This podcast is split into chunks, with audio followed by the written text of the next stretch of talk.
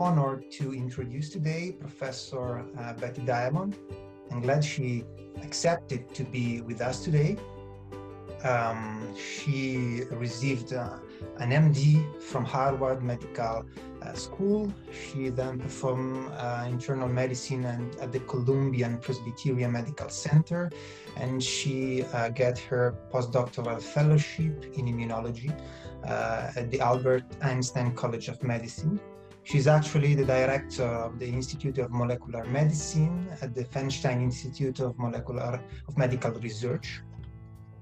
She actually um, her research uh, is mainly focused on lupus, on the pathogenicity of anti-double-strand DNA antibodies in systemic lupus erythematosus. And uh, mm, she received several recognition for her work in, in these years.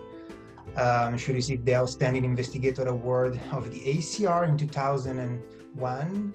She then received uh, the recognition award from the National Association of the MD PhD programs in 2004 and uh, the Distinguished Fellow Award in 2019. Um, she's uh, the past president of the American Association of Immunologists. So, welcome, Professor Betty Diamond. We are honored to have you here. So it's my pleasure to be here, and that CV just speaks to how old I am. so let's um, break the ice with uh, uh, a simple question. So, can you briefly tell us about your research?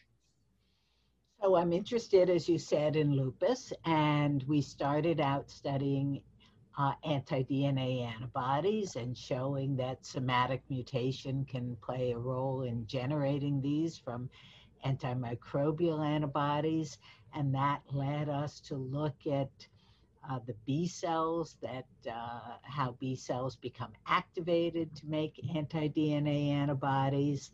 And we had the surprising observation that these antibodies cross-react with NMDA receptors, and that got us interested in um, looking at uh, the role antibodies, these antibodies in particular, might play in uh, neuropsychiatric lupus. And uh, these antibodies actually also cross react with C1q, which got us interested in the role of C1q in immune homeostasis because we all know that C1q deficiency is the biggest risk factor for uh, a lupus. So, I mean, it sort of uh, has wandered as things have become interesting, uh, but it's always been on lupus uh, and on sort of regulation of B cells in, in autoantibodies in lupus. Thank you. So let's talk about your uh, career and let's say your uh, scientific life. So what about the decision you made? Uh, what's the most uh, strategic step or strategic decision that you have taken uh, in your career? You know, I'm not sure that strategic is the right word because I'm not sure I've been strategic about my career. And I think there are decisions that I could have made that might have been somewhat more conventional and have advanced my career more in along traditional lines. But I think what's driven my career is sort of fun and passion. And so uh, I've made a lot of decisions to move in directions that I'm not sure were strategic, but were um, but really altered my career. So I started my postdoc looking, it was the, the time when monoclonal antibodies first came out. So dinosaurs were walking the earth at that time. And it was looking at the specificity of FC receptors. And I just said, I want to study lupus. I don't want to keep studying this. And I think conventional wisdom would be you keep studying this because you've developed a niche and people know you for this and there's a clear path forward. And I moved on to study lupus. And uh, we were studying mice, and I sort of said, I don't want to keep studying mice, I want to study patients. And so we moved into studying patients. And again, the conventional wisdom is this is where people know you. You need to expand your visibility here and really become uh, the identified expert in this area. And the next thing was to move to clinical trials and get involved in doing clinical trials. And most people would have said that's crazy. You know nothing about clinical trials, which is absolutely true at the time. But I, you know, sort of latched onto a good friend of mine, David Wofsy, who knew a lot about clinical trials, and I learned. And that's these have all been things that decisions that have really allowed me to pursue a goal of transforming clinical care for lupus patients. And that's what is exciting and that's what makes it fun to think about. And so I'm not sure they're strategic. Going into the brain wasn't exactly strategic either because I'm not a neuroscientist and I know nothing about the brain. Um, so you know it's it's a willingness to keep learning it's sort of a maybe sometimes foolish fearlessness but it's really following one's passions and i guess what i really feel is that you do that until reality stops you and at the point that people say no you can't go in that direction then you retrench and you move back into the zones where they're going to allow you to be expert. But as long as you can finance your laboratory and keep moving forward with exploring the areas you want to, why that's what you should do. You shouldn't set up sort of arbitrary fences around yourself based on a conventional approach to how science is done and that it's very mm. reductionist and very focused and you don't move from area to area. It's fine to do that. Oh, thank you. I mean, just a curiosity when you were speaking, um, how much time did you dedicate it to clinical care and how much time to bench research? And if this changed along your path? So when I started my postdoc, I just did moonlighting clinically and for some extra money because my postdoc did not pay very well.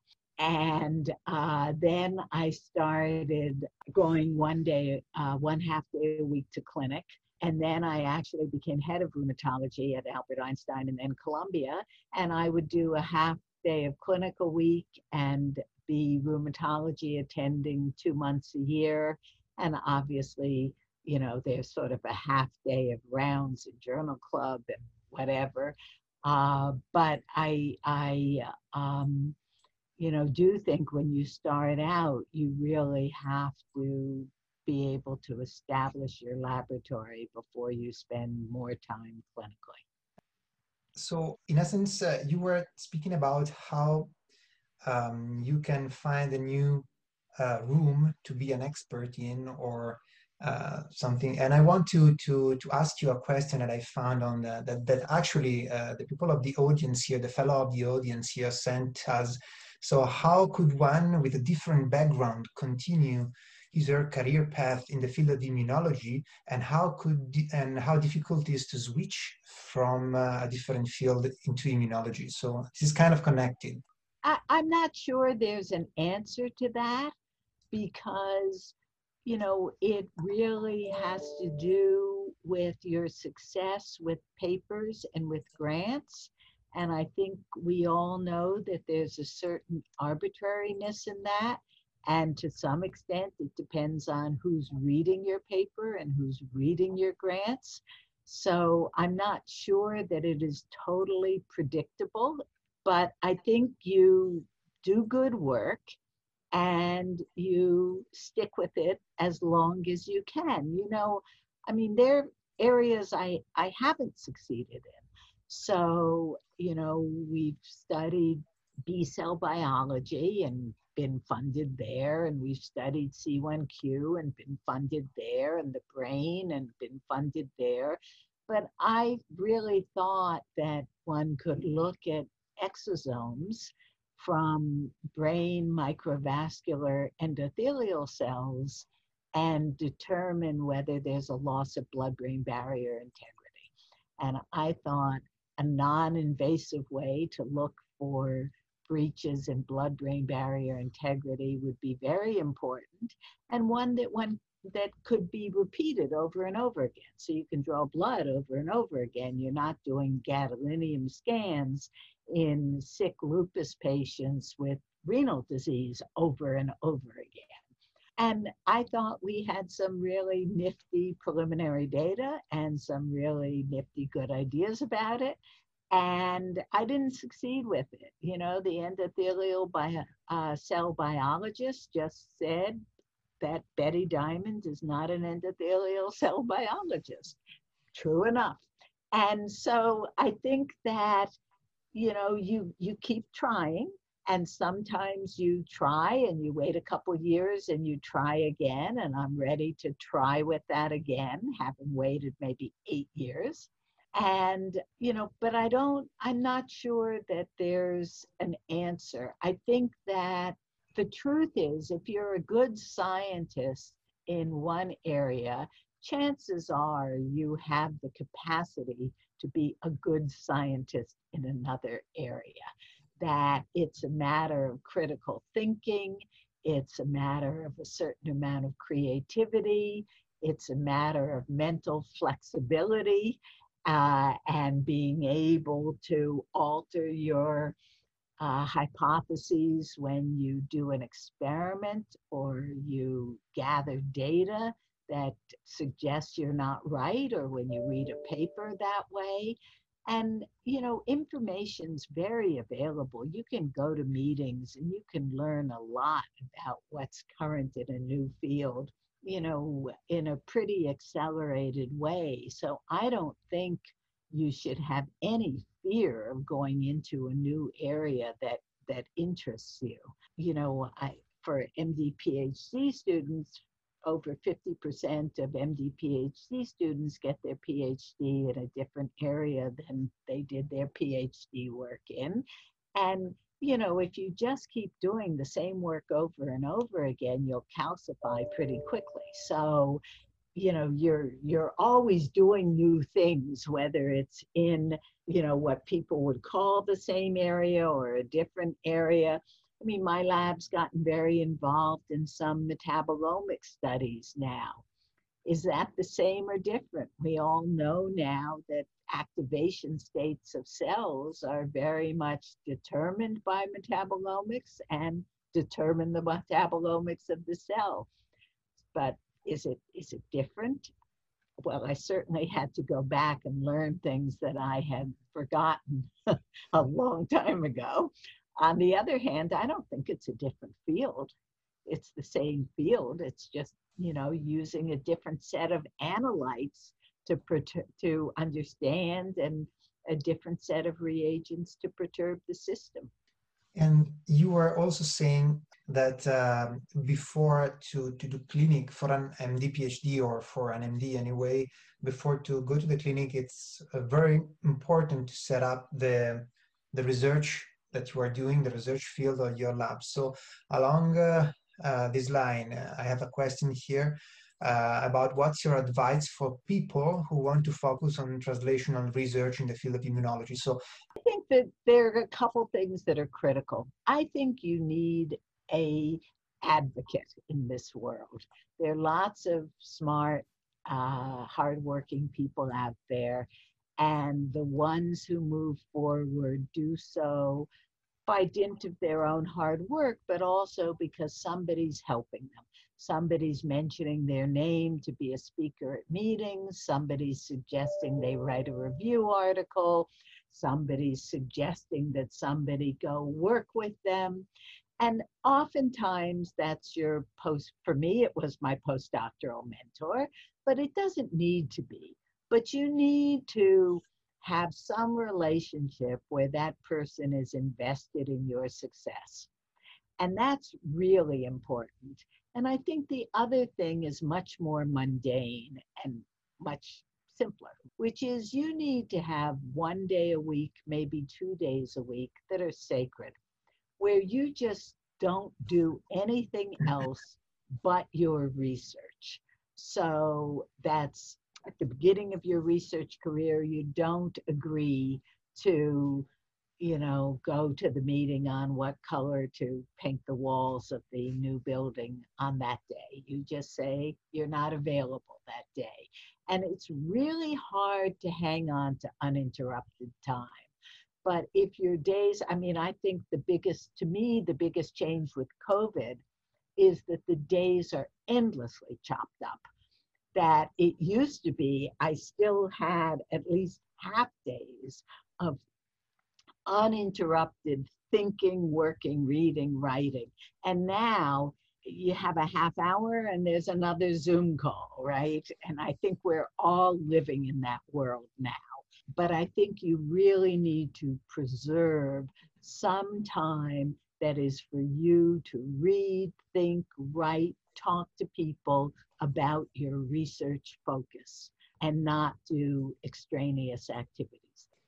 One of the questions um, was, uh, can you tell us something about your personal experience concerning the role of female MD working in research?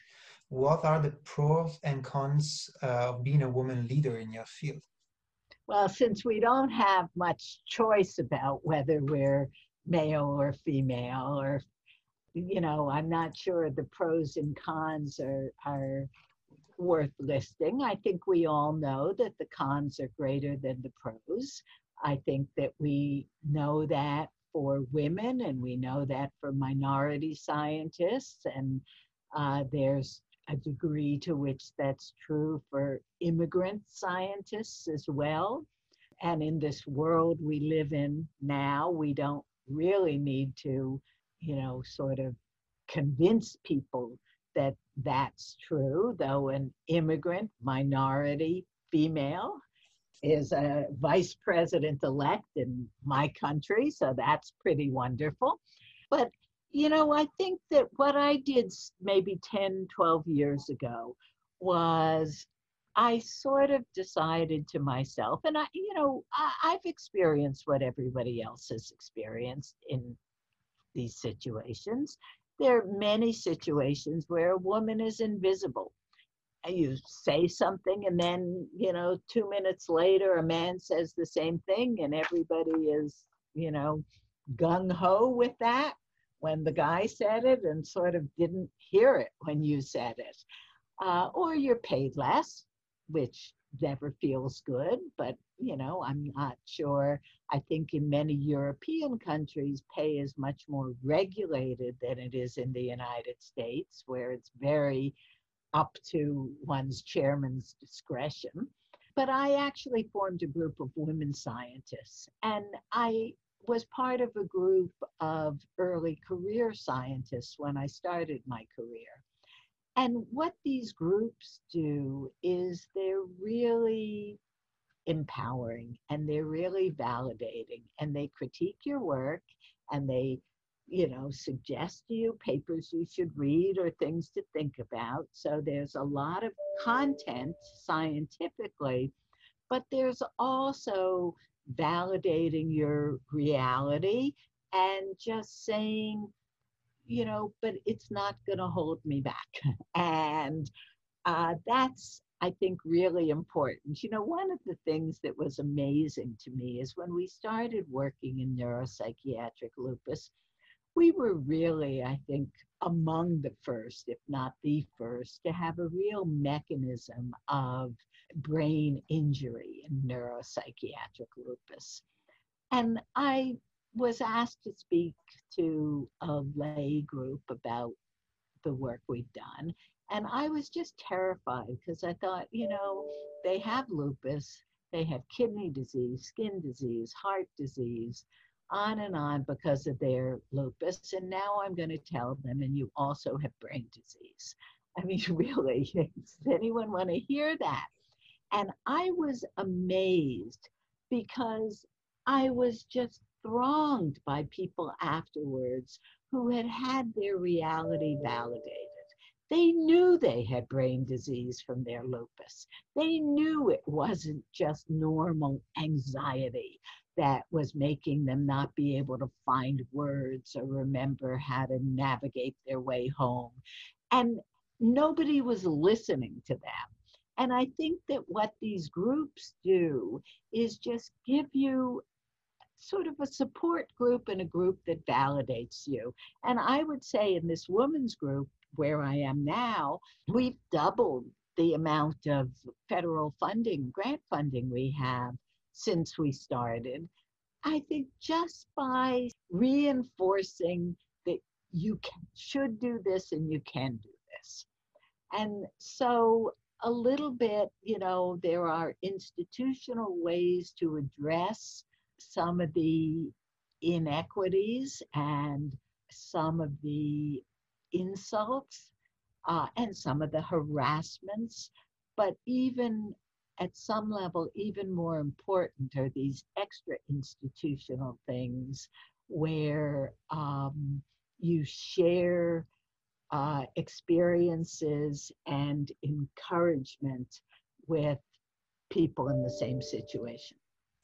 Okay, well, thank you. Pleasure meeting you all uh, this conversation was certainly inspiring, at least to me. Uh, I'd like to thank you for the discussion and for uh, appreciated your tips and your generous advice that you gave us. And so from all the eminents uh, and uh, I think from all the participants, I'd like to thank you for the discussion. That was really, really good. Thank you. Well, thank you. It was fun to be with you. Thank